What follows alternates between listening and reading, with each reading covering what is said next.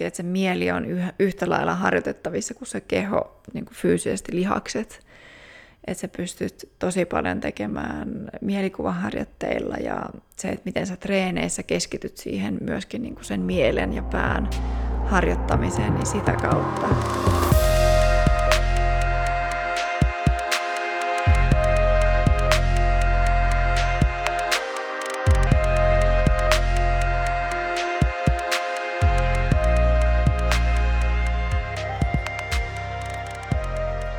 Tervehdys arvon kuulijat ja tervetuloa Flow Akatemian podcastiin täältä Trimmeri äänien taustakohinasta.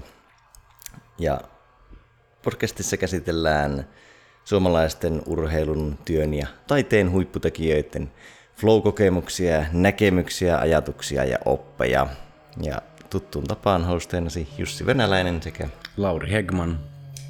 Ja tänään puhutaan uinnista ja sen virtaavuudesta ja huippuurheilu uran jälkeisestä ajasta ja hyvinvointia varmaan tullaan vähintäänkin paljon sivuamaan ja urheilun mentaalipuolta, niin siitä meillä vieraana tänään moninkertainen olympiakävijä ja yksi Suomen kaikkien aikojen menestyneimmistä uimareista Hanna-Maria Hintsa. Tervetuloa. Kiitos paljon.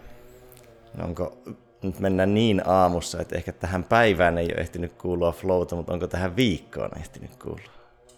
No on kyllä. Mä oon käynyt aika paljon treenaamassa itse tällä viikolla ja se on aina sellainen hyvä, hyvä tapa, mistä etsiä tai löytää se flow niin kyllä.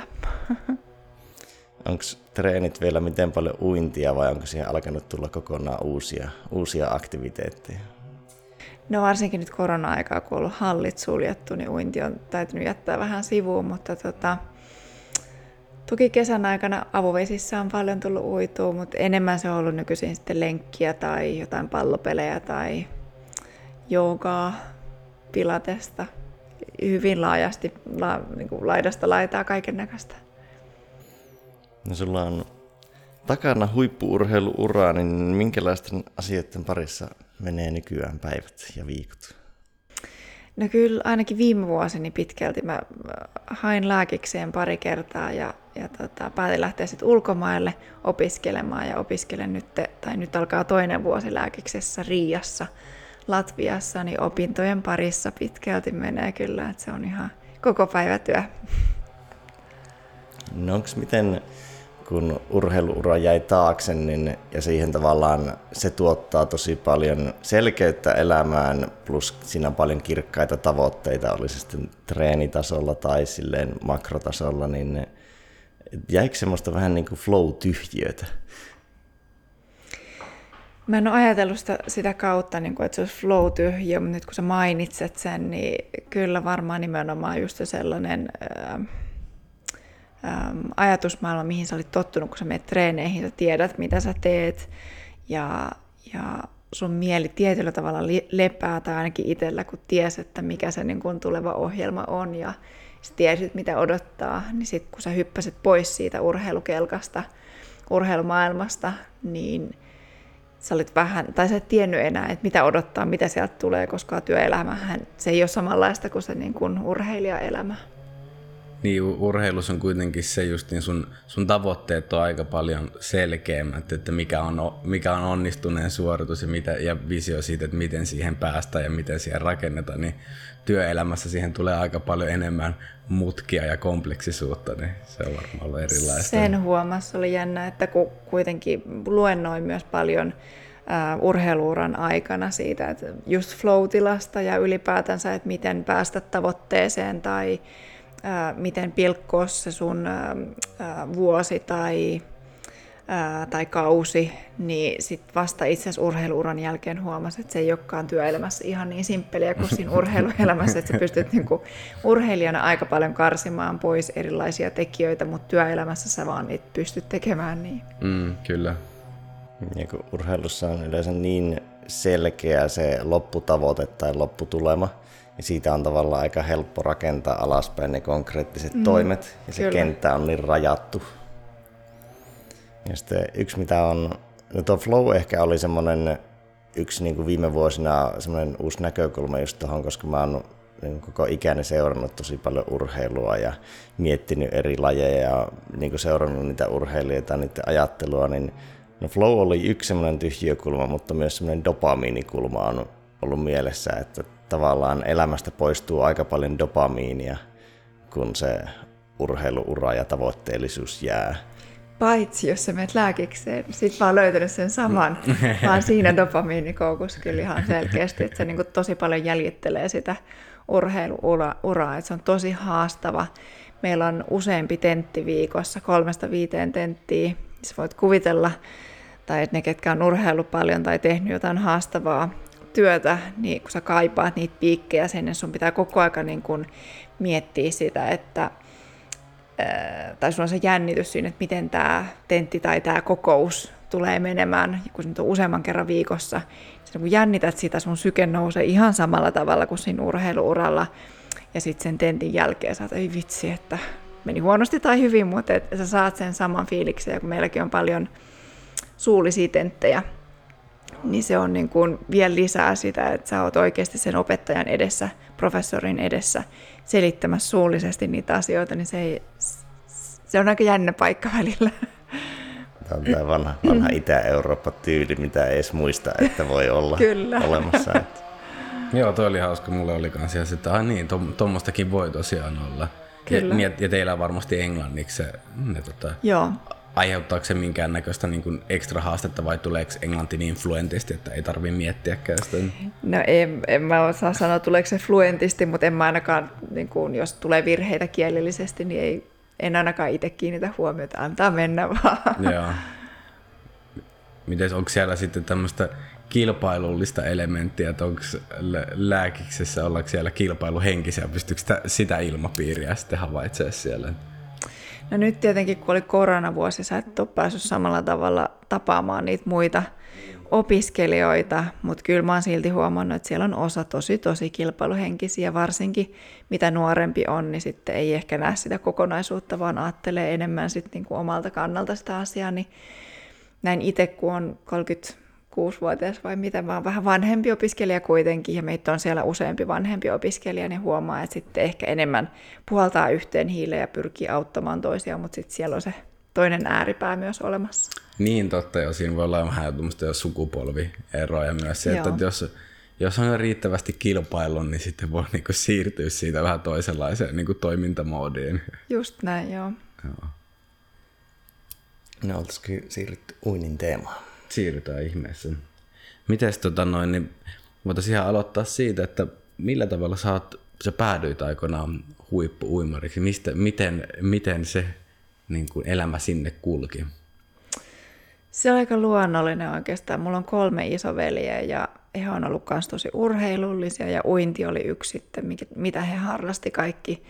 Äidin käsipuolessa tulin aina altaalla ja totta kai mä halusin sitten tehdä aina samaa kuin mitä isoveljet. Ja harrastuksia mulla oli tosi paljon, parhaimmiltaan olisiko ollut seitsemän lajia kerrallaan, mutta että uinti valkkaantui selkeästi sitten kavereiden takia, että kolmevuotiaana mä olin altaassa, mutta viisivuotiaana varsinaisesti niin aloitin sen uintitreenin sitten, kun olin siinä iässä, että sai, sai varsinaisesti aloittaa.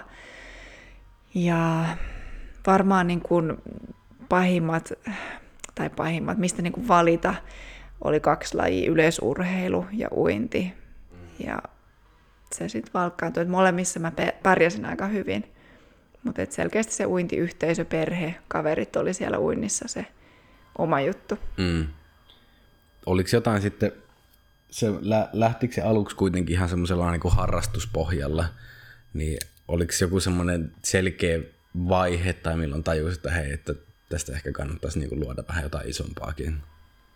Mä en itse ikinä oikeastaan ajatellut sitä sitä kautta, että, ähm, että mä tekisin siitä ammatin tai että hei nyt on ammatti, vaan tietyllä tavalla ehkä onnekas, että mulla on itsellä jo niin kuin se oma johtava ajatus ollut aina siinä, että mä tykkään siitä prosessista, siitä tekemisestä.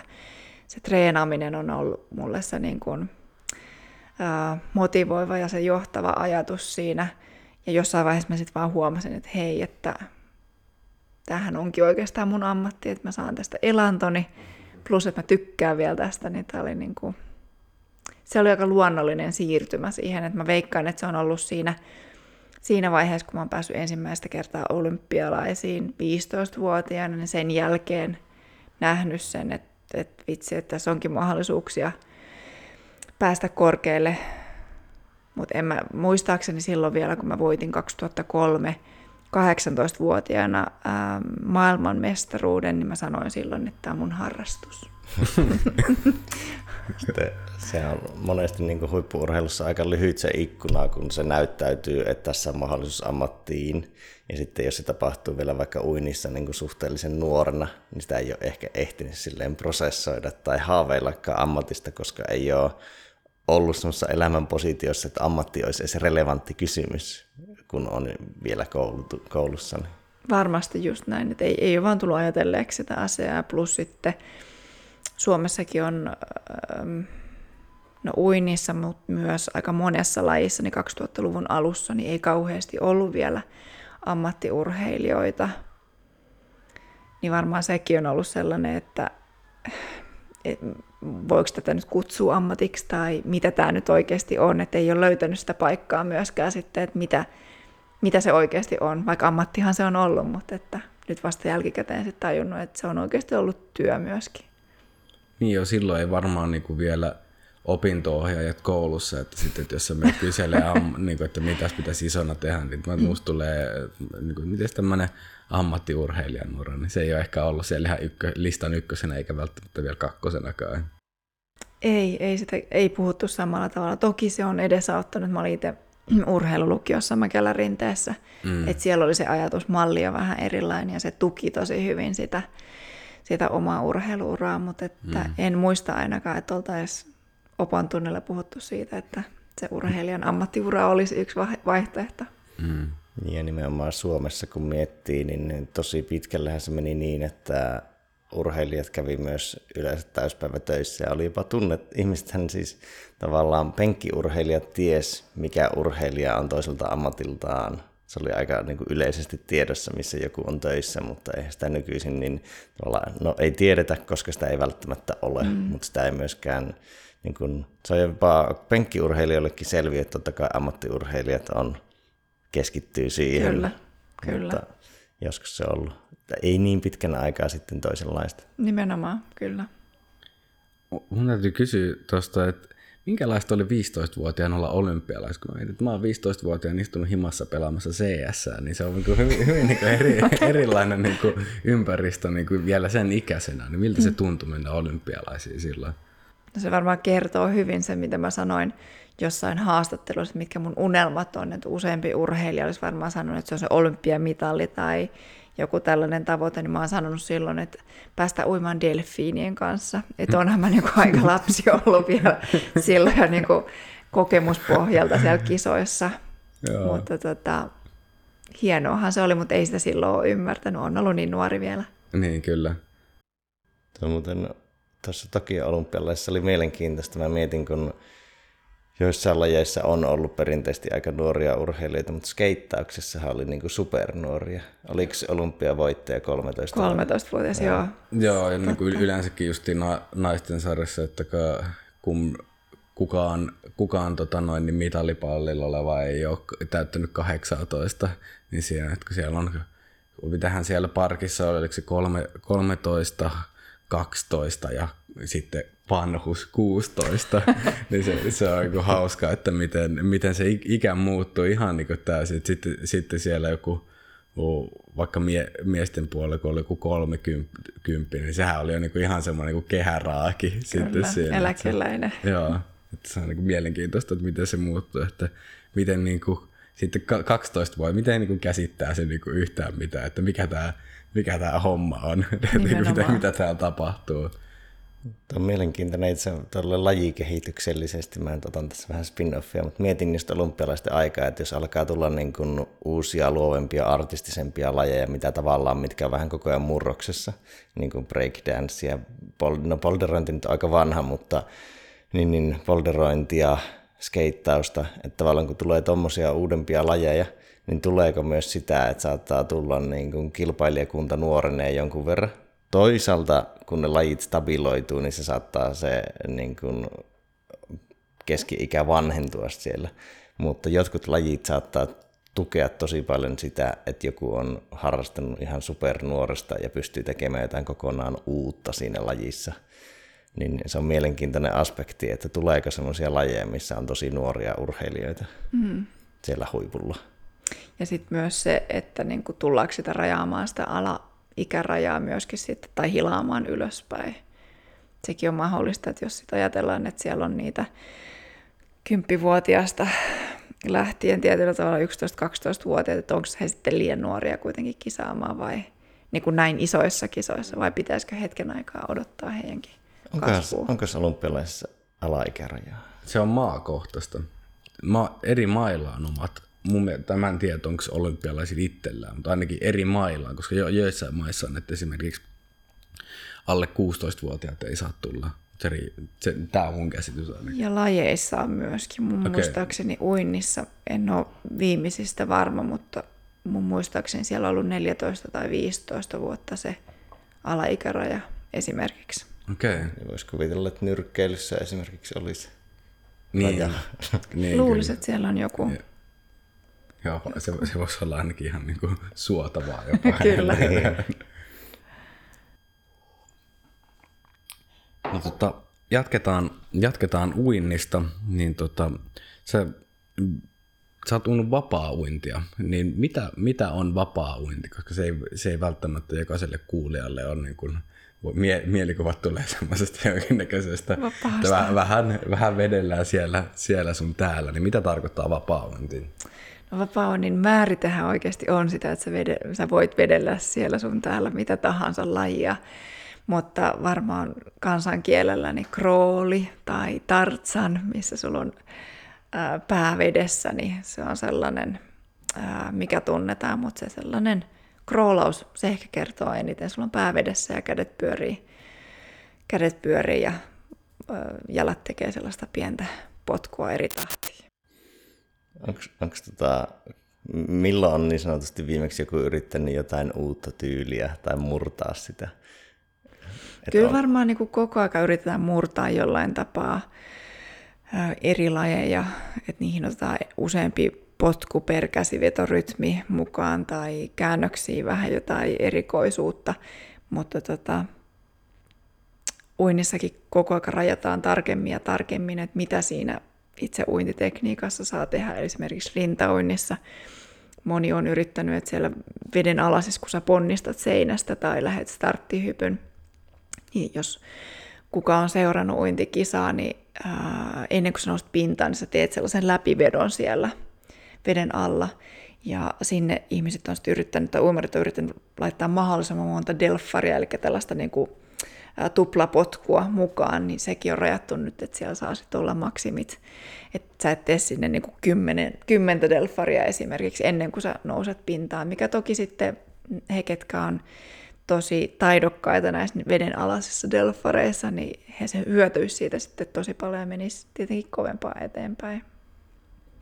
Yleisesti ottaen tuntuu tuo, että tuo krooli taitaa olla aika ihmiskihalle optimoitu sekä lyhyelle että pitkälle matkalle. Koska ekstriatloneillakin ja muillakin vedetään ja avovesiuinneissa ja kaikissa vedetään käytännössä kroolia. Kyllä joo, se on selkeästi taloudellisin laji ja myöskin aika usein helpoin ensikertalaiset, ketkä tulee, tulee uimaan. Tai ainut toki siinä on se, että jos sä et tykkää laittaa päätä veteen, niin se voi olla haastavaa joillekin. Hmm. No miten tota noin, niin minkälaisia siellä flow-tiloja siellä uimisessa sitten pystyy saavuttaa? Oletko kertoa niin kokemuksellisesti, että mi, miltä se tuntuu, koska ainakin oma uimanopeus on semmoinen, että siinä ei voi varsinaisesti puhua kauhean syvästä flow-tilasta, että se on esimerkiksi mukavaa lilluttelua. No tota, erilaisia flow-tiloja. No, mitä ainakin itsellä tulee mieleen, niin yksi on se, että kun sä uit jotain tiettyä sarjaa, missä oli esimerkiksi vähän pidempiä matkoja, mitä uidaan 200 metrin matkat, maks 400 metrin matkat, mitä ui, mutta sanotaan vaikka, että sulla oli sarja 4 kertaa 400 mikä ei nyt kuulosta kauhean mielenkiintoiselta, eikä se itsellekään ollut, mutta että sulla oli yleensä joku tekninen asia, mitä sä mietit siinä, että miten sä teet sen käsivedon tai sä keskityt hengitykseen tai johonkin.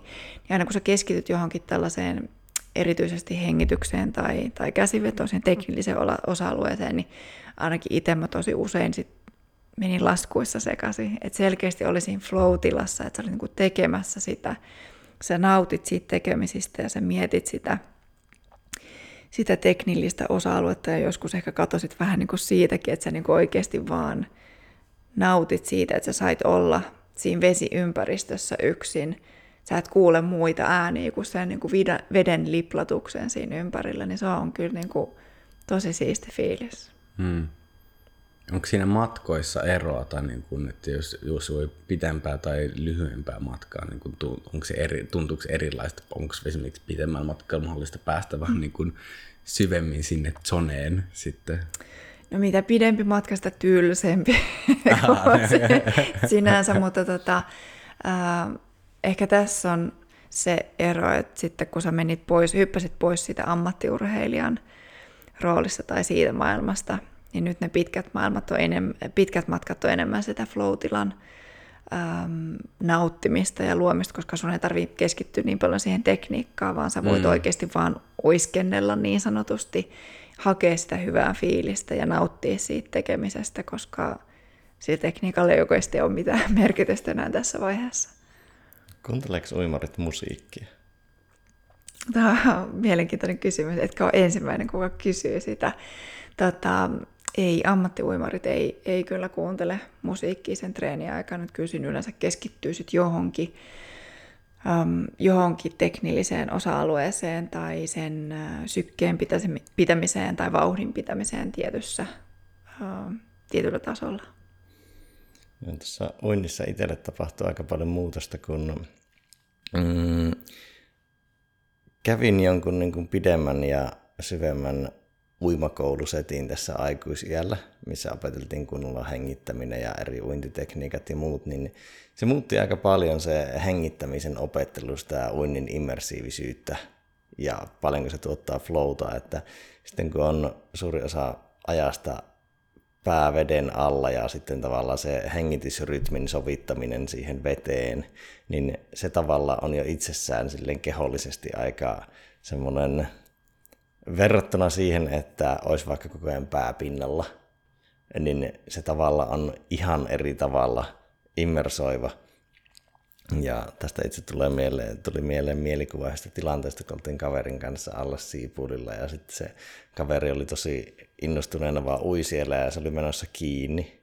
Niin sitten ei se kuulu mitään tai huomannut mitään suuri osa ajasta pää veden alla, niin sitten tota, se huoltaja, kuka halusi, että suljetaan nyt se paikka, niin se juoksi ympäri sitä allasta huutamassa ja sitten se otti megafonin kanssa huutaa sinne, että se huomaisi, että nyt pitää lopettaa, kun se oli niin syvällä siinä uimisessa vaan. Mutta on totta, mitä sä sanoisit hengityksestä kyllä, että itsekin mä tosi usein ankkuroin sen oman ää, treenin nimenomaan siihen hengitykseen, että se on kuitenkin tavallaan hyvin rentouttava elementti myöskin, että kun sä saat sen hyvän rytmin hengitykseen siihen, niin, ja sä mietit vaikka vaan sitä hengitystä, niin sehän on tosi sellaista tietyllä tavalla myös terapeuttista. Oletko huomannut joogassa ja niin kuin sitten tuommoisessa niin kuin, niin kuin samanlaista niin kuin kokemusta sitten, että siinäkin kuitenkin hengitys on isossa roolissa, niin onko mitään niin kuin yhtenäistä Oikeastaan joo, kaikessa tekemisessä. Mitä, että, äm, urheiluuran aikana mä tosi paljon käytin urheilupsykologia ja pitkälti se hengitys nousi, nousi teemaksi, mihin ankkuroi tosi monia fiiliksiä, tunteita ja se, jos sä halusit nostaa jonkun tietyn tunteen pintaan tai ä, olotilan, niin usein sä teit sen nimenomaan hengityksen kautta tai rentouttamalla leukaperiä tai vatsaa, tai mm. että se oli usein liitoksessa siihen hengitykseen nimenomaan. Hengityksessä on niin kuin avain meidän käyttöliittymään, että sieltä sen kautta voidaan sitten säätää suuntaan tai toiseen. Kyllä. Mm. Miten niin tuommoisessa kisa, kisasuorituksessa sitten, niin kuin, haluatko kuljettaa meidät läpi semmoisen vähän niin kuin, niin kuin kisasuorituksen siitä niin kuin, uh, alusta loppuun, että mitä, mitä silloin tapahtuu niin kuin kehollisesti ja mentaalisesti, minkälainen se kokemus on? Varmaankin, miten mä sanoisin, puoli tuntia 15 minuuttia ennen kisaa, niin siihen saakka vaan yrittää tietyllä tavalla rauhoitella sitä omaa mieltä, ettei se jännitys nousisi liian korkeaksi, eli koko sen kisan ajan niin yrittää kontrolloida, hallita vaan niitä omia tunteita, koska jos liian aikaisin lähtee jännittämään sitä, niin sit sä et jaksa enää pistää paukkuja siihen itse suoritukseen, niin yleensä 15 minuuttia ennen kisasuoritusta, niin mä annoin tavallaan itselleni luvan niiden tunteiden nousta ja sen jännitykseen, sen adrenaliinin alkaa pikkuhiljaa kohoamaan ylöspäin. Ja sitten kun lähestytään sitä starttia, meillä on tällaiset last call roomit niin sanotusti, missä niin kuin, uimarit kootaan ja sitten viedään sinne oman, niin start, oman erän starttipallin taakse, niin siinä aikana tapahtui se tavallaan se tunnetilan nostatus ja sitten ennen sitä starttia, kun sä seisot siinä starttipallin takana, niin mä kävin yleensä vielä kerran läpi sen itse suorituksen mielessäni mentaaliharjoitteena, että mikä se mun suunnitelma oli sille, sille matkalle. Ja usein 100 metriä oli se mun päälaji, 100 metriä vapauintiin, niin sitten mä kävin sen ihan siitä, että startti menee näin ja sitten 25 metriä hengittämättä. Sitten sen jälkeen se seuraava 25 metriä, niin sitten mä hengitän joka neljännellä. Ja sitten kun mä lähden käännöksestä ää, tulemaan sitä viimeistä 50 metriä, niin sitten se kisa vasta oikeasti alkaa.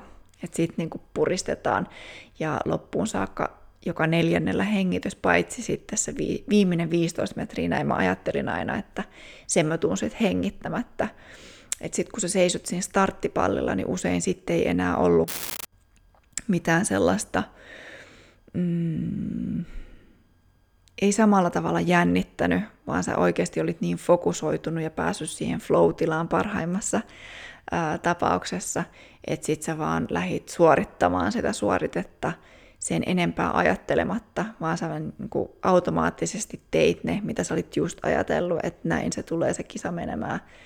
Ja sitten kun sä tulet maaliin, niin sit sä vaan katsot, että no, mikä se aika oli tai millainen fiilis itselleen jäi siitä tai siinä lyhykäisyydessä. Joo, joo. Ja se on mielenkiintoista katsoa, no nyt kun just oli kisat, niin tuli, tuli katsottua niitä reaktioita, että kun porukka on aika pitkään vedessä ja tosi immersiivisesti siinä uinnissa sitten nousee pinnalle ja mikä se on se reaktio ja sitten niin kuin ilmeitä sellainen tietty pölmistyneisyys, koska ne on vähän niin kuin ollut pois todellisuudesta tavallaan. Että ne ei ole nähnyt ketään muita juurikaan. Kyllä. Ja näin, niin se on hauska, hauska seurata niitä reaktioita.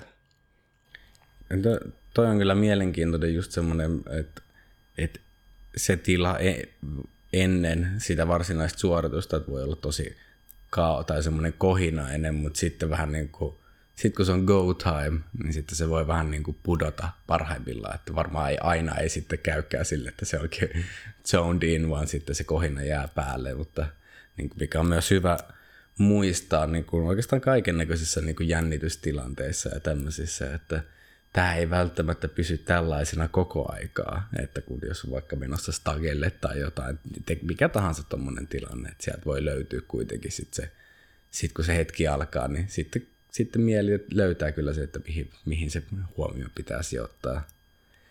Miten ajan kokemus tuommoisen niin kuin, ää, vaikka sadan metrin aikana, niin kuin, muuttuuko ajan kokemus jollain tavalla, kuinka paljon sitä niin kuin havaitsee, että paljonko tässä menee aikaa? No me tehtiin, tai me tein jonkin verran mielikuvaharjoitteita ennen kisoja aina ää, siitä, että psykologin kanssa, että yritettiin uida se 100 metriä tälleen niin kuin sohvalla esimerkiksi mahdollisimman lähelle sitä omaa ennätystä. Ja mitä lähempänä sä, mitä lähemmäksi sä tulit niitä kisoja, niin sitä lähemmäksi aika myöskin tuli sitä niin kuin omaa ennätystä.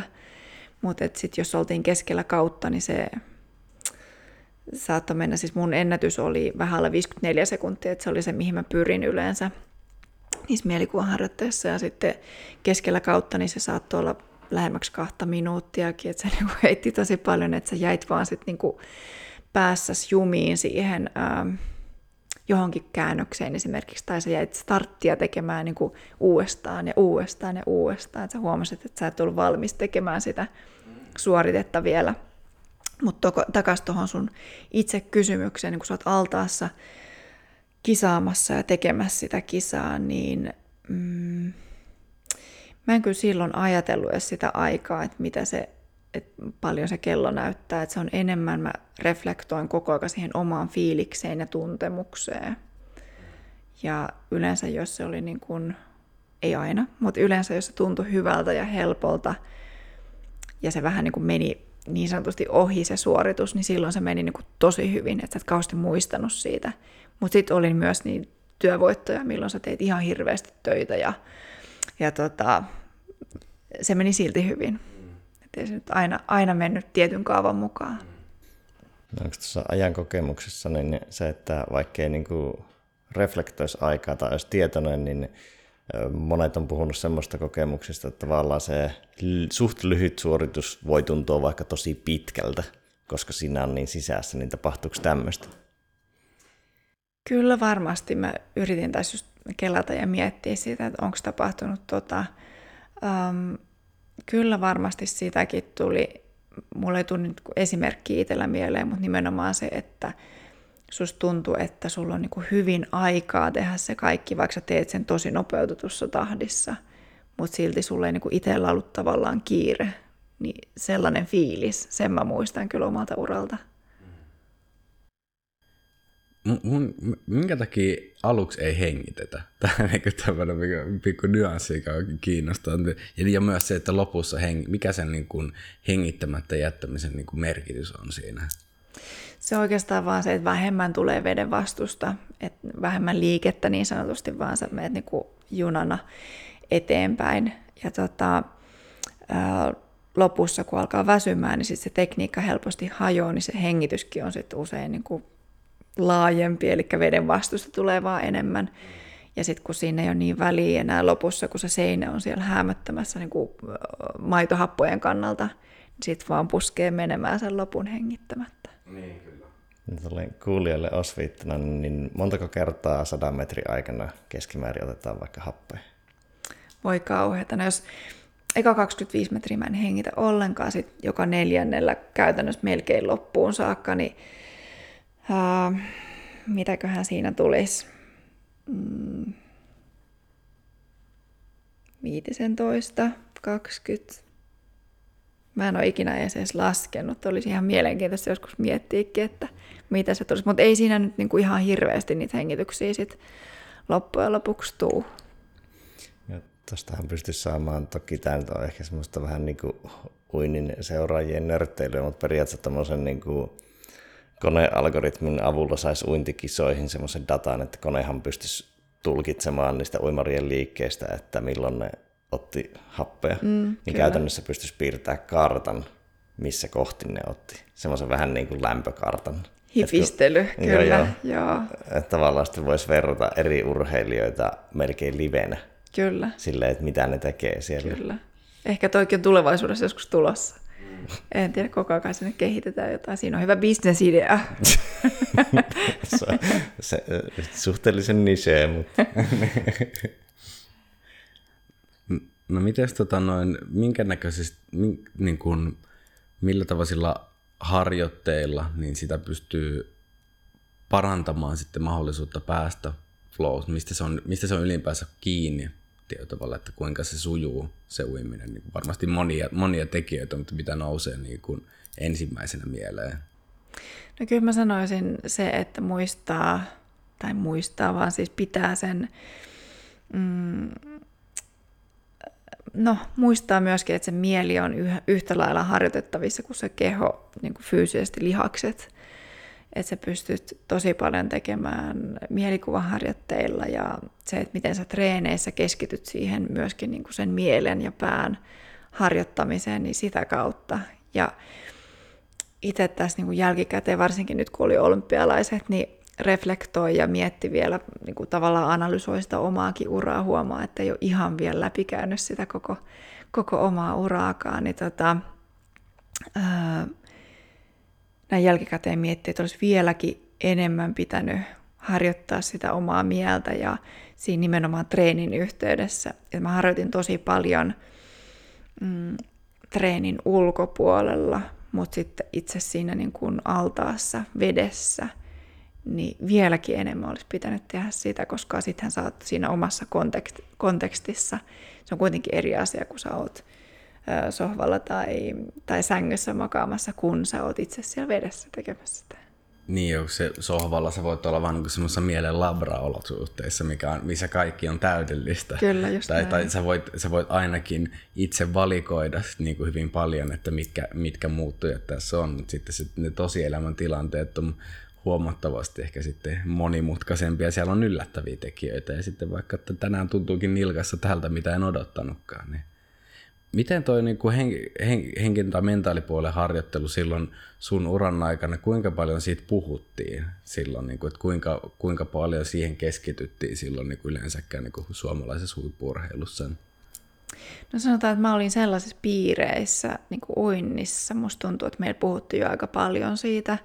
Ja itse olin tosi kiinnostunut, koska mä huomasin, että siellä on niin kuin tosi paljon apuja oli tosi moni tilanteita, että oli vaikka ollut kipeänä koko kauden tai ollut huono kausi ja silti pysty ää, jotenkin ihan ihmeen kaupalla tekemään tosi hyvät tulokset kilpailuissa, mm. pääkilpailussa. Mä huomasin, että siellä oli niin kuin tosi paljon reservissä, mitä pystyy käyttämään.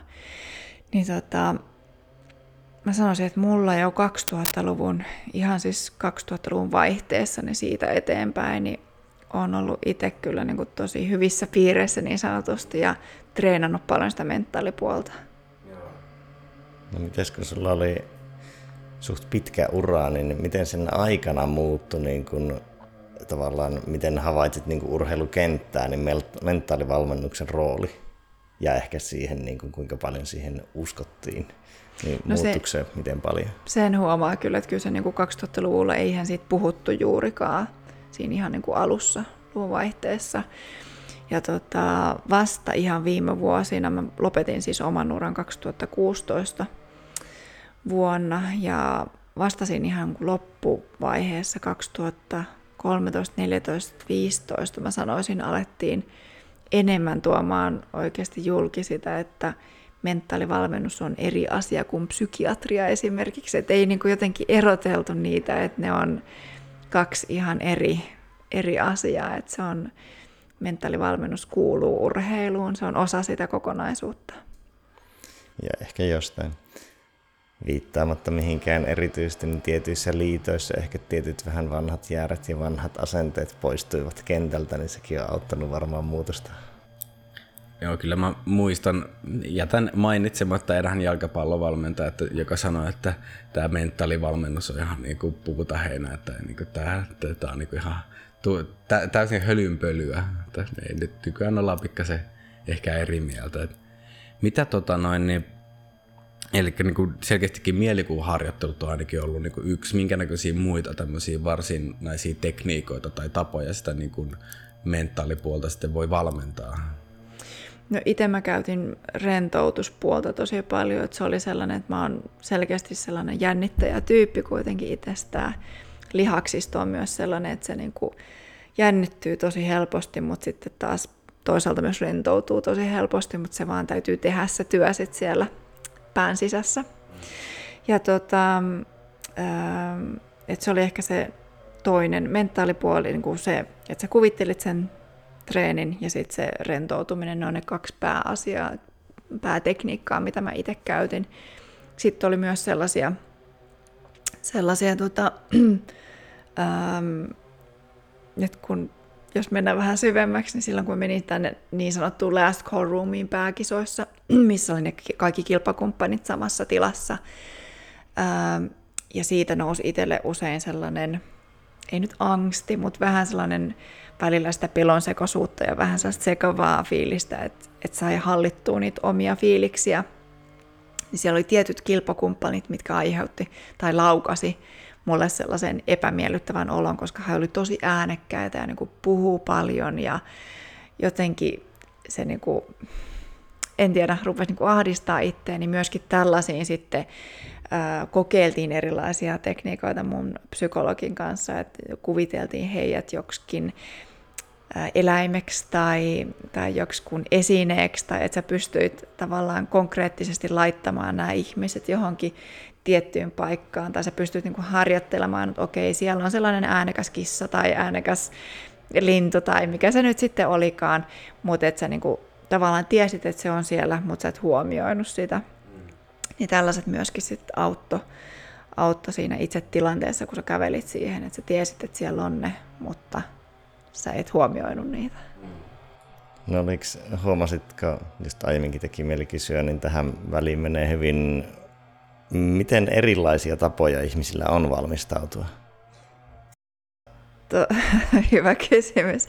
Tosi erilaisia. Siellähän oli nimenomaan äm, niitä sellaisia, jotka puhua pälpätti ja tavallaan sillä laukasi sitä omaa jännitystä ja rentoutta. Ja sitten siellä oli meitä, ketkä meni niin kuin omaa nurkkaa makaamaan vaikka selälleen yksin. Ähm, ne oli varmaan ääripäät, mitä siellä näkyy, näkyy yleensä. Oliko tuo miten kulttuurisidonnaista? Joo, kyllä mä huomasin, että isot maat varsinkin, niin kuin Jenkit, Australia, missä selkeästi sitä niin kuin populaa on tosi paljon joka kilpailussa, missä he on, niin siellä oli selkeästi enemmän sellaista niin kuin puhekulttuuria ja he nautti siitä niin kuin keskustelusta ja kanssakäymisestä ennen sitä starttia. Et kyllä se varmasti, tai näin mä ainakin oletan, että se oli myös niin kuin kulttuurisidonnaista. Tuli mielikuva tuosta, että mietin, että jos samaa sovellettaisiin kamppailuurheilussa, niin se on aika tiukka, jos vaikka vapaa-ottelussa ennen ottelua ne urheilijat olisi samassa tilassa. se olisi aikamoista psykologista peliä pitää se jännitys matalalla, kun kamppailussa se on vielä niin kuin aika äärimmäistä se jännitys ja tavallaan monia tunteja ennen alkaa niin kuin syttymään vähän liikaa. Niin ottelu käyty jo ennen kisaa. Itse asiassa joissain ammattinyrkkeilykaveri kertoo, joissain niin kuin ainakin vaikka niin tuommoisessa näytösottelussa on saattanut olla sille, että on ollut se yksi pukkari, missä sä oot ollut sun vastustajan kanssa ja se kertoo sitten niistä mindgameista, että millä tavalla sä niin kuin sitten voit niin kuin olla siinä tilassa tietyllä tavalla jo pelataksesi sitä peliä vähän niin kuin ennen kuin edes mennään sinne kehään. Totta, koska tapahtumapaikat saattaa olla vaikka, että jos sä ottelu on yökerhossa, niin ei siellä ole fasiliteetteja, että sulla on monta pukkaria ja ne on eriytetty ja näin, niin vähän riippuu just. Oliko uinnin parissa, oliko, sitten se, oliko koskaan semmoisia tyyppejä, ketkä jollain tavalla oli sitten semmoisia vähän niin kuin, uh, ehkä jonkinnäköistä semmoista psykologista haastavista teki sitten niin kuin... Kyllä mä huomasin, oli siellä muutama sellainen tyyppi, ketkä selkeästi niin kuin kyynärpäät edellä niin sanotusti pyrki hakemaan sitä omaa paikkaansa siellä. Ja tota, en tiedä tarkoituksenmukaista vai ei tarkoituksenmukaista, mutta saattaa sylkästä hyvin lähelle kaveria tai selkeästi sellaista niin kuin psykologista peliä. Ja kyllä mä huomaan niin itse myös tietoisesti tai tiedostamatta, niin silloin jos oli ollut huonompi kausi, niin kyllä mä niin kuin pelasin, en mä tiedä oliko se ulospäin vai itselle, sellaista niin kuin, ähm, psykologista peliä myöskin siitä, että ähm, mä kävelin tosi hyvässä ryhdissä, hymyilin paljon, että sä annoit niin kuin tosi sellaisen itsevarman kuvan mm.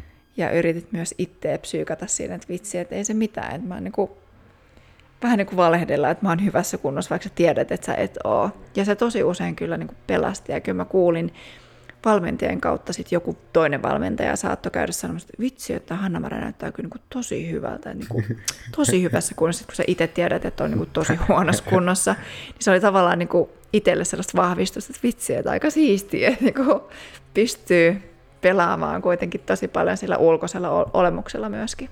Vähän tämmöinen fake it till you make it tyyppinen, että luodaan myös se itsensä toteuttava ennuste siitä, että mikä voi olla parempi, että sen sijaan, että jos sä menet sitten ihan kyyryssä ja vähän niin kuin jo fyysisesti myös niin kuin luovuttanut sen, niin se ei ainakaan luo edellytyksiä sille, että se lähti hirveän niin kuin sujuvasti sitten. Miten tämmöisen tilanteen jälkeen, jos haki tavallaan silleen tavallaan niin sanotusti keinotekoisesti. No mä en tiedä, onko se keinotekoisesti, jos se tavallaan vaikuttaa kumminkin biologisesti ja näin, mutta kuitenkin, niin onko siinä mahdollisuutta, että se vaikeuttaa sitä rentouden hakemista sitten itse suorituksessa? Onhan se mahdollista tietenkin, ja välillä se onnistuu, välillä se epäonnistuu, mutta useinhan se jäi sitten niinku vähän hämärän peitto, että mistä ne niinku johtuu ne onnistumiset tai epäonnistumiset, että onhan se mieli aika mielenkiintoinen, että ei, vaikeahan sitä on lukea ja aina päästä, niin kuin vaikka sä haluisit, sä tiedät tietyllä tavalla, mikä se flow on, mutta sinne pääseminen, niin ei se vaan aina sitten onnistu. Niin, ja sitten tossakin taas miettii, että jos sitä tavallaan itsevarmuusboostia ei ottaisi, niin se jännitys saattaisi nousta semmoiseksi, että se estäisi enemmän sitä rentoutta kuin mitä se mahdollisesti voisi se itsevarmuuskuviosta estää. Mä haluan kysyä noista rentoutumistekniikoista, koska ne on kyllä semmoista, mitkä itse, itselle ja varmasti monelle kuulijoillekin resonoi. Että minkä, minkä näköisiä ne konkreettiset tekniikat, mikä niissä oli niinku tärkeää. Aikaisemmin jo oli mainintaa hengityksestä selkeästikin, että se on ainakin yksi komponentti, mutta minkä näköisiä muita juttuja, että millä tavalla sitä jännitystä voidaan vähän purkaa. No siis mä käytin niinkin perinteisiä usein niin kuin ihan perusrentoutuksessa, jos mä olin kotona. Mä tein usein ennen nukkumaan menoa tai ennen päikkäreitä. Et mä kävin siis ihan varpaista sormenpäihin, leukaperiin ja nämä leukaperät vatsa oli niin kuin se pääasia, että mä pääsin sinne saakka. Niin tota, eli hyvin, hyvin tällainen perinteinen rentoutumus, että sä oikeasti saat koko kehon rentoutumaan.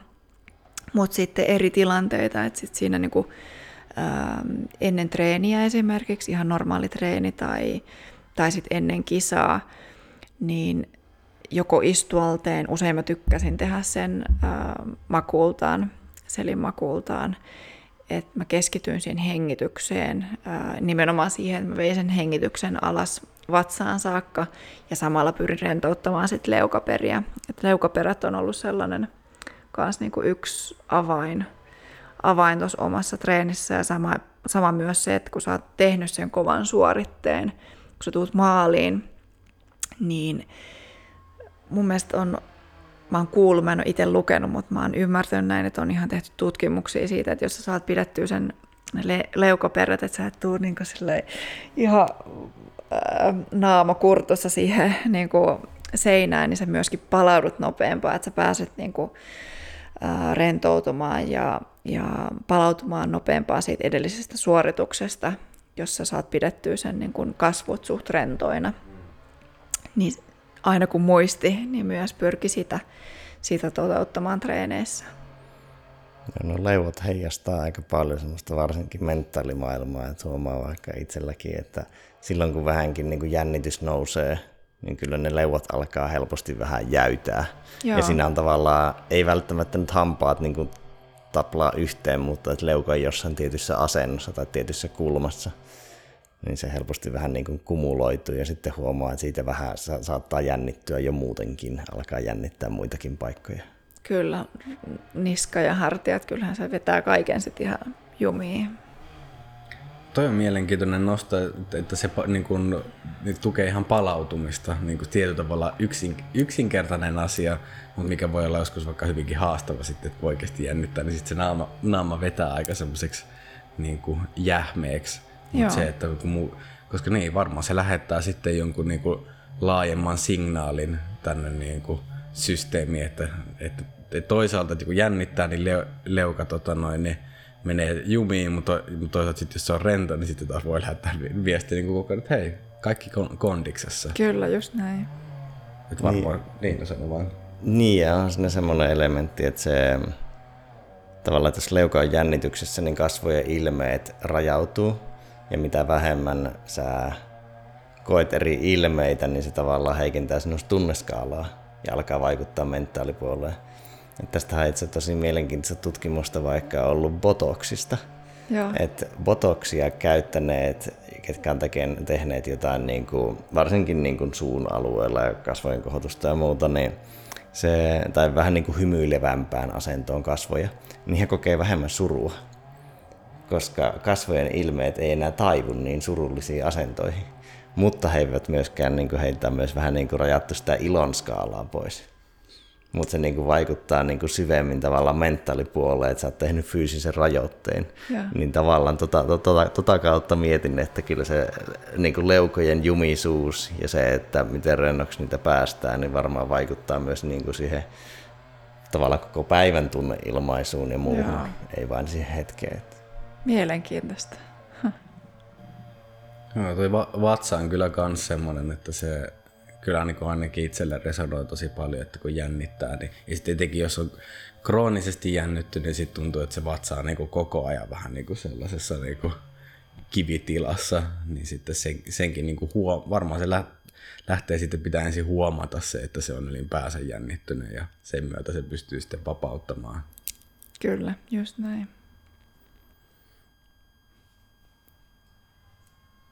Sä mainitsit aikaisemmin siitä, että nykyään sitten se flow löytyy ehkä jopa niin kuin paremmin sitten tämmöisessä niin kuin fiilistelyssä sitten, että mistä on se, on se tota, niin kuin, onko siinä niin kuin just iso osa siinä, että siitä puuttuu se yksi ylimääräinen vähän niin kuin ulkoinen monitorointi, että sä voit tietyllä tavalla se kaikki sun huomio on sit siinä välittömässä kokemuksessa, että kun ei tarvii monitoroida sitä esimerkiksi analyyttisesti laskee jotain, niin kuin, että nyt veto yksi, veto kaksi, veto kolme. Varmaan just näin, että se on tietyllä tavalla rennompaa sitten kuitenkin se tekeminen, kun se ei ole, siinä ei ole samanlaista tavoitteellisuutta mukana, vaan sä voit oikeasti tehdä sen omaksi iloksi ja nautinnoksi.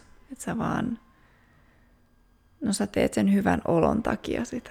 Mm, Kyllä. Joo, ja, se, ja silloin se olo on ikään kuin se tärkein mittari ja vähän niin kuin ohjuri, että, että mikä, mikä tuntuu hyvältä, niin mennään sitä kohti. Että Kyllä. ei ole, se ei ole niin rajattu sitten, että nyt on tämä joku tämmöinen tietty suorite, mikä on saatava aikaan. Kyllä, just näin. Sä urheilet monilla muillakin tavoin kuin uinnissa, niin se onks tavallaan, pääsetkö sä nykyisin helpommin flowhun muissa lajeissa? Toikin oli mielenkiintoinen kysymys. Ei, en.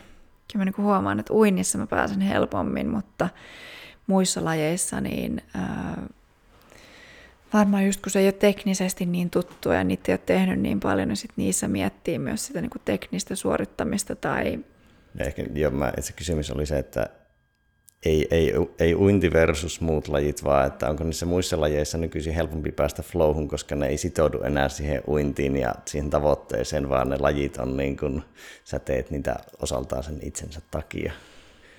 Ei, kyllä siis nimenomaan, että musta tuntuu, että niin ne muut lajit, niin niissä mä joudun enemmän työskentelemään ja miettimään sitä, sitä että mitä mä teen, vaikkei mun tar- mulla ei ole niin mitään tavoitetta tietyllä tavalla, mutta että siinä uinnissa, kun mä voin vaan liplatella ja niin sanotusti pistää menemään, niin siinä pääsee helposti siihen flow-tilaan, mutta ne muut lajit, niin se, se on tota, enemmän tietyllä tavalla suorittamista, koska se ei ole sellaista samalla tavalla helppoa kuin se uinti itselle.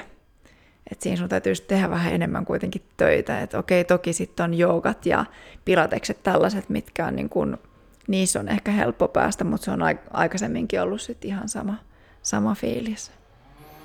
No miten sitten tuohon niin uintiin ja flow-fiilistelyyn ja muihin siitä ehkä semmoisena spin-offina, niin minkälainen suhde sulla on rakentunut veteen elementtinä? No, en mä tiedä voiko sitä sanoa, että se on lähentynyt, mutta tietyllä tavalla ehkä tajunnut sen, että kuinka paljon oikeasti vedestä nauttii ja tykkää. Et ennen se oli niin itsestäänselvyys, mutta nyt varsinkin korona-aikaan, kun se ei ollut enää itsestäänselvyys, ei, ei päässyt veteen milloin halus, niin, niin tota, on se selkeästi se oma, oma rakas elementti, mistä mä tykkään. No Onko se, miten isosti se elämässä näkyy, että vaikuttaako se silleen, että valitset sä esimerkiksi lomakohteet tai asuinpaikat tai muut, niin miten isoa roolia vesi näyttelee siinä? tosi iso. Kyllä mä niin kuin haluan olla veden lähellä oikeastaan missä tahansa on. Joo.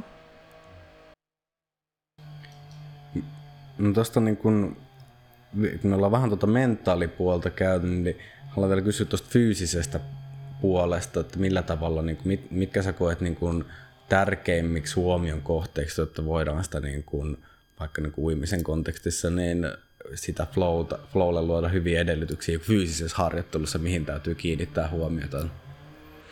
Kyllä mä sanoisin, että, niin kuin, että se perusta on kunnossa. Et mä tein itse tosi paljon nimenomaan pilates joukatyyppistä ähm, kehon niin kuin, äh, tällaista, äh, mitä se sanotaan, ennaltaehkäisevää harjoitetta niin sanotusti. Tosi paljon sellaisilla erilaisilla kumppareilla ja muita, mitkä niin kuin monesta kuulostaa tosi tyl- tylsältä harjoittajalta, mutta että mä sanoisin, että se pitää kaikessa olla se perusta kunnossa, jotta sä voit lähteä harjoittamaan sitä fyysistä tai sit myöskään mentaalista puolta. Et sieltä se varmasti se kaikki kumpuaa lähtee. Hmm. Mites liikkuvuus, kuinka iso, merkitys, kuinka iso merkityksen sä koet niin liikkuvuudesta huolehtimisella? No parhaimmassa tapauksessa mun mielestä nykyisin se liikkuvuus tulee sen muun treenin ohessa. Mm. Että ei tarvitse välttämättä äm, erikseen kauheasti venytellä, vaan tehdään sitten niin kuin sellaisia harjoitteita, missä se liikkuvuus myöskin yllä, sä pystyt ylläpitämään sitä liikkuvuutta tai, tai, tota, tai parantamaan liikkuvuutta. Et ehkä niin kuin sekin ajatusmaailma itsellä ainakin muuttunut, että ei, ei niin paljon, ainakaan uinnin kontekstissa, niin välttämättä tarvitsisi siihen itse liikkuvuuteen. Toivottavasti ainakin mm. kiinnittää huomiota. Joo, toi on tietyllä tavalla, sehän on aika tietyllä tavalla taloudellista siinä mielessä, että sä saat niin kuin, sama, samassa sama treeni pitää sisällään useita elementtejä, että ei tarvitse erikseen käyttää aikaa sitä johonkin muuhun. Joo. Ja varmaan uinnissa niin tavallaan suoritus on silleen kuitenkin aika rajattu, että siellä ei tavallaan päädytä ihan tuiki tuntemattomiin asentoihin tai muihin, niin tavallaan tietyn tason liikkuvuus, kun on saavutettu, niin sen jälkeen sitä ekstrasta ei ole hyötyä. Tai tavallaan voisi olla jopa haittaa semmoisen jäntevyyden kannalta ehkä. Kyllä, just näin. Kyllä mä niin kuin uimarille olkapäät ja lonkat, ne on oikeastaan ne pääkohat, mitkä niin kuin pitäisi pyrkiä pitää auki, mutta nekin nimenomaan joku keppijumppa, niin olisiko sen parempaa, tai joku, sä nostat painoja pikkasen, niin sä saat sillä jo sen liikkuvuuden hoidettua samalla. Tuossa oli aikaisemmin vähän, vähän mainitsit jo sitä, että mitä, että ainakin mentaalipuoleen vielä niin kuin lisää olisit laittanut, sit, jos vähän niin kuin nyt voisit uudelleen lähteä treenaamaan, niin onko jotain, ja nimenomaan siihen mentaalipuoleen siinä harjoituksen, niin kuin, vähän niin kuin siinä suorassa harjoittelussa tekemisessä, onko jotain muita juttuja, että jos voisit vähän niin kuin toimia omana valmentajassa nyt niin kuin, käydä niin kuin uuden kilpauran, niin mitä, minkä näköisiä muutoksia tekisit esimerkiksi omassa harjoittelussa tai ylipäänsä suhtautumissa koko niin kuin, tekemiseen? No ehkä olisi muuttanut sen, että olisi niin kuin pitänyt oman valmentajan kanssa paremmin vielä sen oman pään, ei olisi ollut niin kiltti tietyllä tavalla, että mäkin olin tosi monta vuotta ainut aikuisuimari esimerkiksi meidän maajoukkueessa. Ja kiltisti seurasin sitä maajoukkueen toimintaa, vaikka koko ajan huomasin, että oli vähän vastoin sitä omaa, että tietenkin jokainen ymmärtää sen, että kolmekymppinen ei palaudu samalla tavalla kuin teini-ikäinen uimari. Et mä yritin niin väkisin tehdä sen saman muotin mukaan, vaikka mä huomasin, että se ei, se ei sovi itselle näillä niin kuin treenileireillä, että olisi pitänyt pitää se oma pää tietyllä tavalla ja vaikka sitten jättää ne leirit väliin, vaikka se ei, se ei niin kuin liiton puolelta olisi ollut ehkä ihan niin ok, mutta itsekäämpi olisi selkeästi pitänyt olla. Ja sitten se, mikä itsellä on huomannut myös, että äm, vikana vuonna tai viimeisinä vuosina oikeastaan mä treenasin aika paljon ulkomailla just sen takia, että ei ollut aikuisuimareita Suomessa, että pelkästään jo se sosiaalinen puoli, sellainen henkinen, se kanssakäyminen, sitä kaipasi, että oli niin kuin aikuisuimareita oikeasti ympärillä, niin sitä hain sit ulkomailta. Niin olin paljon Australiassa ja mulla oli siellä tuttu valmentaja, kenen kanssa mä olin ollut jo 2007 vuodesta saakka, versus että nyt oltiin sitten vuodessa 2014-2015, niin menin jatkamaan tämän saman valmentajan kanssa sinne Australiaan, niin olisi, siellä oli muita vaihtoehtoja myös, mutta et ei jotenkin uskaltanut hypätä siinä vaiheessa enää kelkkaa sinne toisille valmentajille, niin se on jäänyt harmittamaan, että olisi pitänyt ehkä kuitenkin sit uskaltaa ottaa se hyppy sinne kuitenkin toisen valmentajan pariin, mutta että ne on kaikki jossitteluja. Niin, niin kyllä. Mutta niitä olisi ehkä muuttanut, tehnyt eri lailla. Joo. Ja toi, toikin on jännä just se, kun se oma, oman pään pitäminen on varmasti niin kuin siinä vaiheessa, kun jo tuntee itsensä ja niin kuin paremmin, niin se on varmasti silloin kaikista, niin kuin, tai silloin se on tosi relevanttia, mutta sitten taas jos vaikka tulee justiin lajiin, niin sitten se voi olla, sitten siinä tarvitaan enemmän sellaista hienovaraisuutta, että sitten jos on ka- kuusivuotias, niin silloin se oman pitäminen ei ehkä ole vielä, niin kuin, että siinäkin on varmasti just eri vaiheita, että milloin se, milloin se on niin kuin viisasta. Kyllä, just näin. Ja se, että ää, toki se riippuu, riippuu myös paljon sitten esimerkiksi tuossa, kun se oli Uimaliiton kontekstissa, että miten se liitto sitten niin kuin käsittelee ja, ja esimerkiksi niin kuin liiton myöskin siitä, että tuossa selkeästi oli kyse siitä, että ei, ei tiedetty ihan siitä, että miten aikuisuimaria pitäisi valmentaa. Ja sitten ähm, kun siellä on paljon sitä politiikkaa taustalla, niin sitten se oli vain helpompi vaihtoehto mennä sen systeemin mukana, kun lähtee sitten tekemään, luomaan sitä omaa systeemiä. Ja varmaan keskimäärin uintiurat ei jatku hirveän pitkälle, että tavallaan se niin peak-hetki on suhteellisen nuorena. Kyllä. Niin sitten just tuo, että ei ole tavallaan niin paljon taustaa niistä vanhemmista urheilijoista siinä mielessä, että ne on tavallaan ehkä sitten niitä harvinaisia huipputapauksia, ketkä jatkaa pitkään. Kyllä, ja nyt on kiva huomata uinnissa, että nyt oli ensimmäistä kertaa olympialais oikeasti aikuisten joukkue, että siellä oli, valehtelenko jos sanoin, että kaikki oli päälle 20 mun mielestä uinnissa. Että se, se ei muistaakseni ole aikaisemmin toteutunut. Nyt sinne alkaa kerääntymään sitä dataa selkeästi sitten niille tuleville aikuisuimareille, että miten se pitäisi se homma hoitaa siinä uran loppuvaiheessakin. Sitten kysymys vielä pettymyksistä ja niiden käsittelystä, koska ainahan kaikki ei mene ihan putkeen niin kuin urheilessakaan, niin kuin muutenkaan elämässä, niin millä tavalla niin kun pettymykset on näyttäytynyt sun uralla ja mitä, mitä sä oot oppinut, mitä sä oot oivaltanut, miten niitä kannattaa käsitellä niin kuin viisaasti? No mä oon itse tosi analyyttinen luonteeltani sekä hyvässä että pahassa. Ja tota, pettymyksen jälkeen niin mä analysoin aina mun valmentajan kanssa tosi tarkkaan, että mitä, mitä tapahtuu ja miksi tapahtuu, mitä voidaan tehdä eri tavalla. Ja ne oli mulle itselle kyllä sellaisia paikkoja, että ne toi mulle lisää motivaatiota, lisää potkua. Että se, se oli tietyllä tavalla, kuitenkin sinne uralle mahtui niin tosi paljon niitä pettymyksiä, niin tietyllä tavalla myös ihan hyviä, hyviä hetkiä välillä nämä pettymykset, koska sitten se oli oikeasti potku pepulle, että, että mitä muuttaa, mitä tehdä eri tavalla ja myöskin boostisit sille omalle motivaatiolle. että se oli se oli se mun tapa käsitellä, että ihan niin kuin konkreettisesti heti sen suoritteen jälkeen, jos se suoritus meni tosi hyvin, mihin sä oot tehnyt sitä työtä monen monta vuotta, niin ää, alkuurasta, niin, eli kun mä olin nuorempi, niin silloin mä itkin ja se saattoi kestää pidemmänkin aikaa se itkeminen ja, ja tota, sitä käsitteli hyvin tunnepohjalta, mutta sitten mitä lähemmäksi, mitä enemmän sulle tuli ikää, niin mä tarttin yleensä se viisi minuuttia, että mä käsittelin, jos itkettiin, niin mä menin sinne verra-altaaseen, mulla oli lasit päässä ja uin, itkin sen asian niin sanotusti, purkasin sen, mutta sen jälkeen oli valmis sit keskustelemaan ja käymään sen asian oikeasti läpi. Että kyllä siinä oli selkeä sellainen niin kuin kehityskaari itselläkin. Niin, että se tunteen intensiivisyys ei enää sitten myöhemmin ollut enää yhtä, yhtä vahva.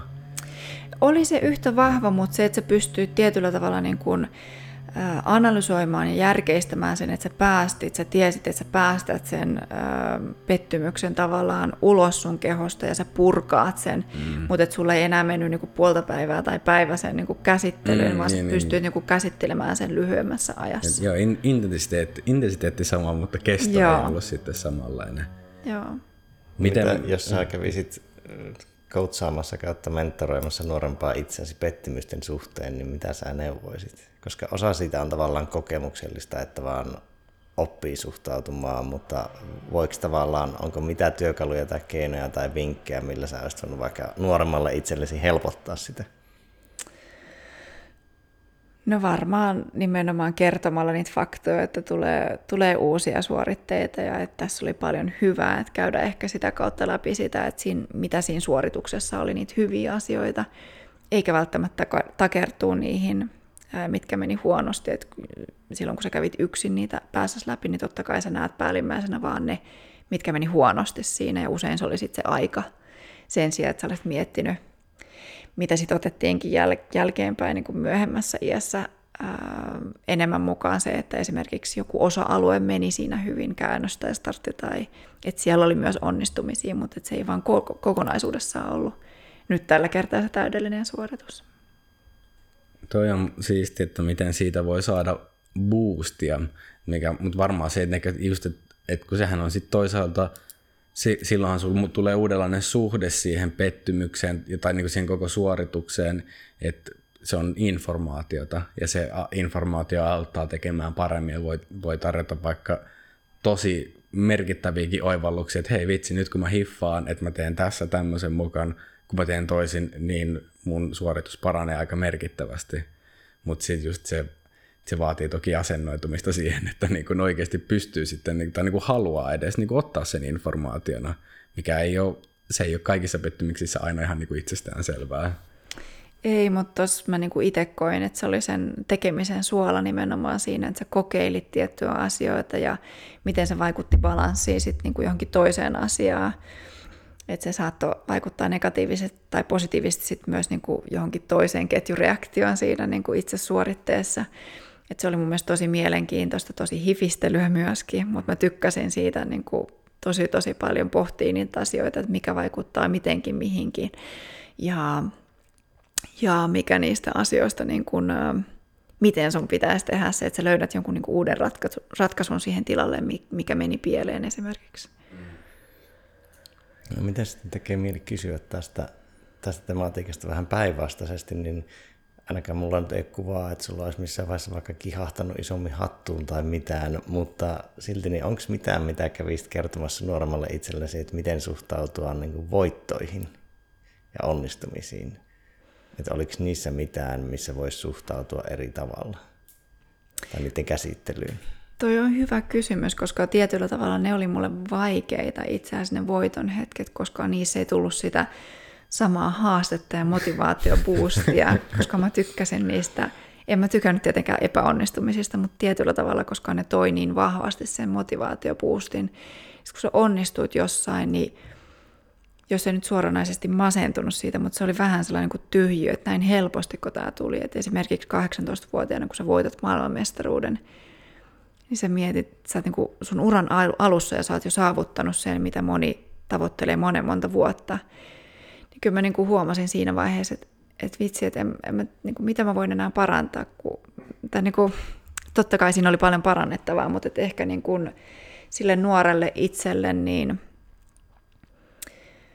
äm, olisi sit sanonut sitä, että ei olisi niin kuin keskittynyt niin paljon siihen, että voitti sen kisan, vaan katsonut vielä tarkempaa sit sitä omaa suoritetta, että mitä siinä meni pieleen ja mitä siinä voisi korjata ja mikä meni hyvin, niin analysoida enemmän sitä suoritetta, kun itse jäädä siihen olotilaan tavalla, että okei, nyt mä voitin, mitä nyt te. Että sitä ei ehkä niin kuin siinä omassa valmennustiimissäkään otettu huomioon, kun en mä myöskään sit osannut sanoa tietenkään, että hei, että, tai eihän mä voinut sanoa sitä sitten ääneen, että, että hei, että tämä tuli näin helposti, että mitä nyt että tosi tyhjä fiilis tuli aina siitä voitosta, vaikka se oli niin kuin, tavallaan totta kai siisti, se toi paljon mukanaan myös hyvää ja, ja tota, mutta ehkä siitä niin kuin voittamisesta olisi voinut oppia sit myöskin enemmän vielä. Niin, toi on hauska, ja toihan on niin kuin ilmeisen yleinen niin urheilussa, mutta yleensäkin elämässä, että sitten kun sä saavutatkin sen niin kuin jonkun tämmöisen huippuhetken, niin sitten se, se ei välttämättä olekaan ihan sitä, mitä on vaikka kuvitellut, että mitä se on. Et, nimenomaan, että sitten se on vähän niin kuin, että no then what? että seuraava päivä tulee kuitenkin ja niin kuin business as usual, niin se ja voi olla just semmoinen, että eihän, siihen on ehkä keskitytty enemmän myös mentaalivalmennuksen puolella ja kaikkeella, että kuinka, kuinka diilata pettymystä. Nehän, ne on niin selkeitä semmoisia, että niin meillä, on, meillä on se tavoite vielä tuolla noin, mutta sitten kun se tavoite on saavutettu, niin se on vähän niin kuin semmoinen erikoisempi tilanne sitten, että kuinka navigoida siitä eteenpäin. Kyllä, ja musta tuntuu, että kuitenkin niitä onnistumisia, niin kuin sä sanoit, että niitä sattuu niin paljon vähemmän, niin sit sä et niin kun pääse edes harjoittelemaan niitä samalla tavalla kuin niitä pettymyksiä, joita tulee joka päivä vastaan. Voisikohan tähän muuten liittyä semmoista, kun on onnistumisen pelkokin on olemassa ilmiönä, niin sitten no varsinkin urheilussa siinä varmaan tulee silleen, että tavallaan uran aikana tulee vähän niin kasvavasti onnistumisia tavoitteisiin pääsyjä. Ja sitten kun tulee ainakin semmoisia alitajuisia kokemuksia, että ei tämä ollutkaan niin täyttymyksellistä kuin mitä kuvittelisin olevan, niin voiko se tavallaan kumuloida onnistumisen pelkoa? Että tavallaan, että oot kokenut, että se tunne onkin tyhjä. Ja tavallaan sä menetät vähän niin kuin sen tavoitteen ja drivin osittain, niin voisiko se luoda sitä pelkoa? Kyllä varmasti voi luoda. Kyllä mä niin itse ainakin tunnistan sen, että kun se ei ollut niin sellaista, siitä ei tullut niin siisti fiilis siitä voittamisesta, kun se oli niin kuin tosi sellainen, että okei, hyvä suoritus, so what? Tietyllä tavalla. Että kyllä mä voin niin kuin, että kyllä mä sain enem, tietyllä tavalla enemmän kiksiä siitä, että ei nyt niinku täydellisistä flopeista tietenkään, mutta silleen niinku teki hyvän suorituksen, mutta sit sinne jäi kuitenkin jotain niinku parannettavaa varaa, niin kyllä se jotenkin itsellä antoi enemmän sellaisia ää, tunnepuolen vahvoja ää, fiiliksiä. Niin, se on sitä prosessia nimenomaan, että silloin se prosessi voi jatkua, mutta sitten se on jos voittaa vaikka maailmanmestaruuden, niin sit se on, no sä oot maailman paras, mitä sä voit enää tehdä paremmin. niin se, se, siinä se kannustin ehkä niin kuin pureutua takaisin siihen tekemiseen on paljon vähäisempi, että, niin kuin, että niin kuin, ja siihen ei välttämättä ympäriltä hirveästi rohkaista, että silleen, että no niin, sit vaan niin kuin, tee Uudestaan. mitä sä teet, niin tee mitä teet, että se, se on selkeästi, että tästä ei voi mennä paremmaksi, mutta kyllähän sieltä aina sitten jotain voisi löytyäkin. Että. Kyllä, kyllä. Ja tuossa sama, että sitten kun sä voitat jotain, niin sitten ne paineet aina kasvaa. Että se niin kuin, tietyllä tavalla ainakin, ainakin itselle, että kun mä voitin jotain, niin sittenhän se oletus ainakin itsellä on, että no sitten mä voitan totta kai seuraavankin kerran, mutta kun ei se mene niin. Mm. Ja sitten sulla on vaan kovemmat paineet, kun sä oot edellisellä kerralla voittanut ainakin oman pään sisässä, että nytkin pitäisi tehdä, että se ei ollut enää sit niin rentoa se suorittaminen. Niin tuossa pitäisi se prosessi kääntää se näkökulma tai perspektiivi siihen, että se prosessi olisi vaikka se niin oma suorituksen hiominen, mutta sille varsinkin urheilun kontekstissa niin se ei ole läheskään yhtä niin selkeä tavoite tai motivoiva tavoite kuin vaikka olisi sitten olympiakulta, SM-kulta tai maailmanmestaruus versus se, että mä hion nyt puoli sekuntia. Niin se, se on niin kuin vaikea kääntää sitä perspektiiviä silleen, kun se urheilu kumminkin pohjautuu niin paljon siihen kisaamiseen. Kyllä. No sä oot, sä oot jonkin verran tehnyt myös, teetkö tällä hetkellä aktiivisesti vielä mentorointia niin kuin nuoremmille urheilijoille? En ole nyt viimeisen vuoden aikana opintojen takia Joo. tehnyt, mutta tykkään kyllä tosi paljon siitä. Minkä, minkä tyylistä se on? Keskittyykö enemmän sinne sitten niin kuin mieleen vai niin kuin lajiteknisempää vai minkälaista se mentorointi on sitten?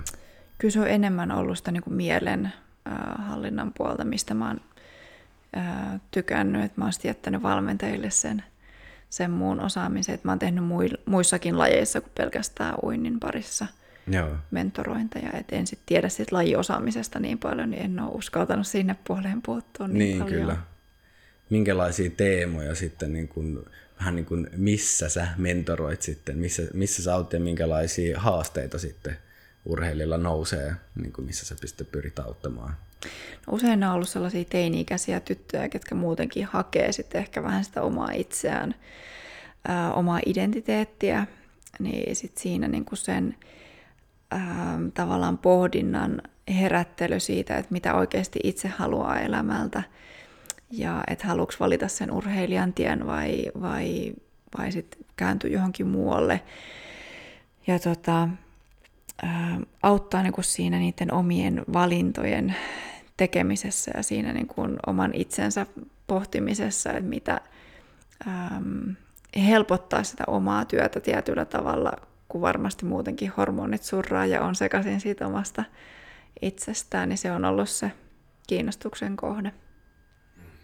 Onko no verrattuna sinun urheiluura-aikaan ja sitten ny- nykyisempään aikaan, niin onko siellä semmoisia jotain uusia paineita tai haastealueita, mitä ei silloin välttämättä ollut? onko vaikka niin kuin, no kyllä mä uskon, että ulkonäköpaine on ollut silloinkin, mutta onko se nykyisin vaikka selkeästi vahvempi, tai onko semmoisia elementtejä, mitkä on vähän niin kuin erilaisia kuin 15 vuotta sitten, 20 vuotta sitten? Kyllä mä huomaan, että some on tuonut tosi paljon siihen ähm, lisää, että tota, nimenomaan jos ajattelee esimerkiksi ulkonäköä, ulkonäöllisiä juttuja, niin se on tosi monen tytön mielessä ja, ja tota, toinen vastakohta sitten myös tietyllä tavalla tähän samaan asiaan, niin äm, valmentaja, kenen pitäisi sitten tyttöuimarille esimerkiksi kertoa, että pitäisi saada vähän painoa pois, niin sekin on niin kuin tosi vaikea. Se on niin kuin tässä maailmassa lähes mahdoton se, se kokonaisuus, että sit sun pitäisi jotenkin saada se uimari niin kuin, äm, itse tajuamaan se tilanne, että, että jos haluaa sinne huipulle siinä omassa lajissaan, että mitä se vaatii myös siltä niin kuin kokonaisuudelta, eli, elintavoilta ja, ja ruokavaliolta ja nukkumiselta ja niin edelleen. Ja toi onkin kyllä tietyllä tavalla just vaikka paino voi olla tietyllä aika paha miinakenttä nykypäivänä, että ja just silleen, että kun vaikka se voi olla välttämätöntä, jotta sä pääset, niin että jos haluaa sinne huipulle, niin silloin sitä niin kuin, se, se painon optimointi vaan on semmoinen, niin kuin, mikä on pakollinen, mutta sitten sen, sen ilmaiseminen ja myöskin sitten, että millä tavalla urheilija ottaa sen, niin kuin, että herkässä iässä etenkin, jos paino on muutenkin herkkä aihe, niin sen viesti voi ottaa kyllä tosi väärinkin, voisin uskoa. Niin, niin tota, ja miten urheilijan, kun on kyse alaikäistä, miten urheilijan vanhemmat ottaa sen myös. Kyllä, että se on niin kuin tosi herkkä, että siihen ei kauheasti pysty, pysty tota, sanoilla niin sanotusti puuttumaan, että sun täytyy tosi varovaisesti ohjata sitä urheilijaa nimenomaan, mä sanoisin niin kuin elintapojen kautta, ja sitten toivoa, että urheilija niin kuin ottaa siitä, siitä itselleen ö, opiksi ja haluaa lähteä sitten kehittämään siihen oikeaan suuntaan sitä omaa tekemistä. Miten sä ku, kuvailisit sun mentorointifilosofiaa? Mitkä on sulle niinku semmoisia niinku ydinasioita, että mistä sä haluat niinku huolehtia, että mi, miten sä, niinku, mille sun mentorointi pohjautuu? kyllä se on se pitkälti se niin kuin hyvinvointi, se oma, oma tekeminen, että sä nautit siitä, mitä sä teet ja, ja tota, tekee sen oman, oman tota, ää, miten sen sanotaan, niin kuin oman pään mielen mukaan, eikä kuuntele sitten muita, vaan että se on sun oma elämä, että sä, sä saat tehdä sille niin kuin sä haluat ja, ja tekee, tee sellaisia asioita, mitkä tekee sut onnelliseksi. Ja onko siinä mentoroinnissa just niin kuin osa, osa näistä, että sä toimit tietyllä vaan niin kuin peilinä sille tai niin kuin autat, autat toista ymmä, havaitsemaan ja niin kuin kirkastamaan, että mitä se on, mitä mä oikeasti haluan tehdä. Kyllä nimenomaan näin, että se on jotenkin, mä en yritä olla psykologi, mutta kuitenkin tietyllä tavalla – varmaan elementtejä myös sieltä niin kuin psykologiasta, mutta sitten taas urheilijan, toisen urheilijan roolissa, että on se niin kuin vertaistuki mm. sille urheilijalle. Niin ja se on varmasti suuri rikkaus, että sä oot vähän niin kuin, niin kuin no, kirjaimellisesti uinut siinä maailmassa niin kuin aika syvällä niin, ja nähnyt sen vähän niin kuin koko kuvan, mikä voi olla aika haastavaa nuorelle urheilijalle, kun se, sä et et sä pysty 15-vuotiaana vielä hahmottamaan niin kuin sitä kokonaisuutta, mm. niin kuin sitä alkua.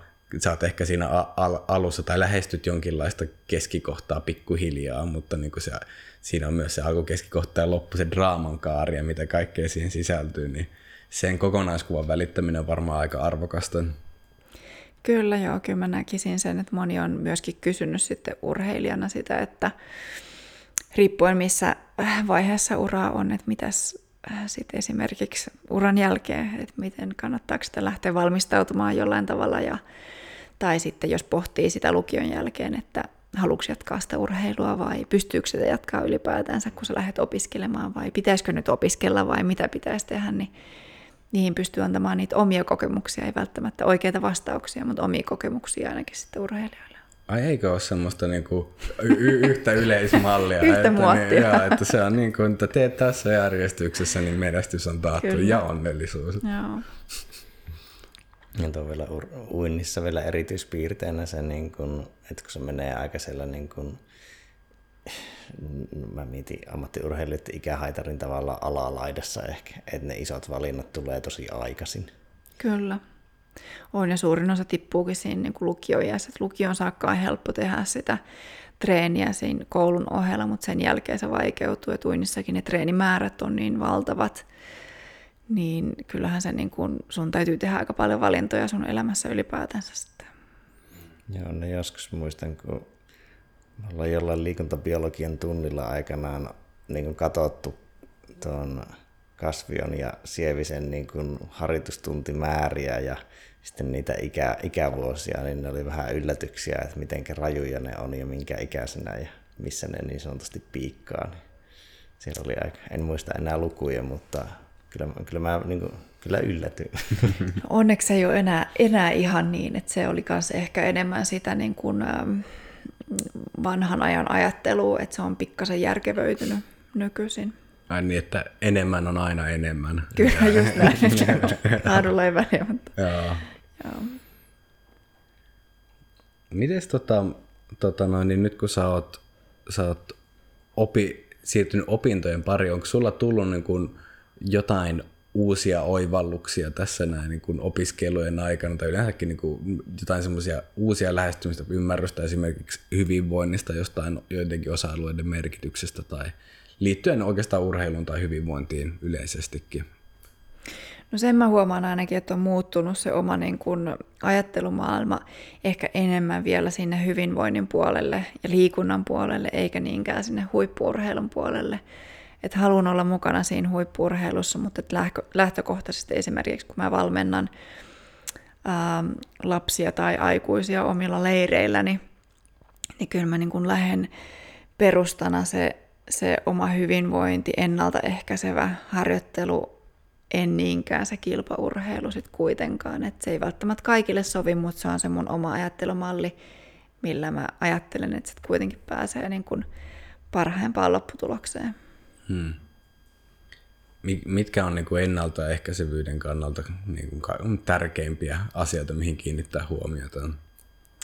Jos ajattelen fyysisellä puolella, niin ihan, ihan just nämä perus äh, pilates jooga, mitä aikaisemminkin tuli, tuli jo siellä ilmi, niin ähm, sellainen kehon huolto, ähm, liikkuvuus tietenkin yhtenä, mikä, mikä tota, myöskin li, liittyy siihen kokonaisuuteen, mutta että sellainen niin kuin järkipäässä harjoittelu, ja mä usein itse puhun puun rungosta, että jos se puun sisäosa on laho, niin sit se ei kovin pitkälle kanna se, vaikka se ulkokuori olisikin hienot sixpackit ja muut, mutta jos ei se, se, se runko ole siellä vahva, niin sitten ei se, ei se kanna myöskään pitkälle. Hmm. Niin ja jooga ja pilates on varmasti siitä just hyvä, että kun ne on niin kokonaisvaltaisia, nimenomaan se hengitys on siihen niin, niin kuin olennaisesti integroituna, jolloin sä niin kuin nopit liikuttamaan kehoa, hengityksen ja rytmittää hengitystä sen ja havainnoimaan edes hengitystä, että miten mä hengitän.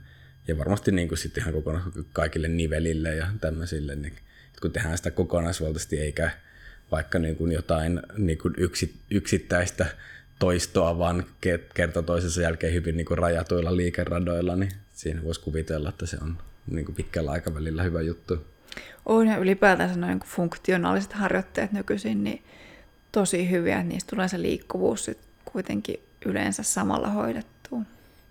Niin totta, jep, tämä all in one.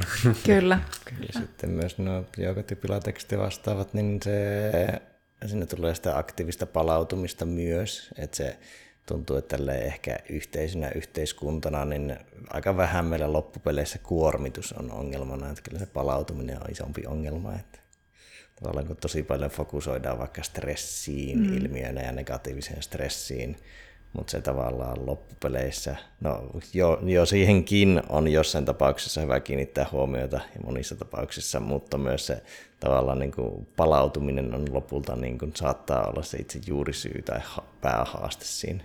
Mm, kyllä. Mutta meillä alkaisi olla hyvä paketti kasassa, niin pistetäänkö? Joo, pi- ruvetaan tota noin, niin laittelemaan tässä näin toiseksi viimeisenä kysymyksenä, niin jos voisit kokea flowta, niin kenen kanssa ja minkä parissa ja vaikka missä? Onpas vaikea kysymys. No kyllä se varmaan olisi oma aviomies Anssi, kenen kanssa haluaisi kokea flowta ja kyllä mä sanoisin, että se olisi urheilu, mutta todennäköisesti se olisi joku tennis tai tällainen laji, koska se on hänen entinen laji ja mä en ole kauhean hyvä siinä, niin se olisi aika sellainen optimaalinen tilanne ja kiva kokea. Niin joo, kyllä. Ja, pääsit vielä flow-tilassa ehkä sitten pikkasen saataisiin niinku taitotasoa. Paremmalle niin, tasolle, joo, kyllä, joo, just näin. yes. Tota noin, niin mistä kuulijat vois, voi tutustua, löytää sut, minkä näköisissä kanavi, minkälaista kanavista sut löytää? No mä käytän eniten oikeastaan itse Instagramia, Instagram ja LinkedIn varmaankin, mutta Instagramista Seppala HM vai HM Seppala, en edes muista miten päin, mutta mun nimellä, Joo. nimellä löytyy siellä. All right, me laitetaan se show notesiin, niin tota, tota, kuulijat löytää sut sitten sieltä. All right.